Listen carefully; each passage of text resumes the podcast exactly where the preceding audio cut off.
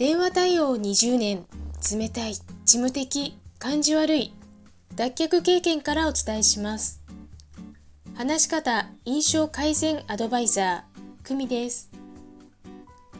このチャンネルでは話し方や印象改善のコツまた日々の学びをアウトプットしています。今日のテーマは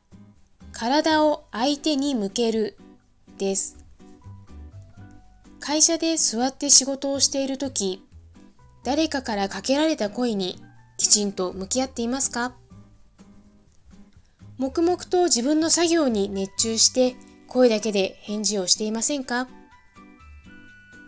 その十数秒の作業時間と今後自分の味方になってくれるかもしれない人たちとの関係を築くこととどちらが大事でしょうか？私は以前体育会系の会社に営業事務として勤めていました。外回りの方たちは帰ってくると入り口で大きな声で挨拶をするという会社のルールがありました。私は必ず自分の作業の手を止めて顔と体をそちらに向けてお疲れ様ですと挨拶していました。イメージとしては全身で相手を受け止める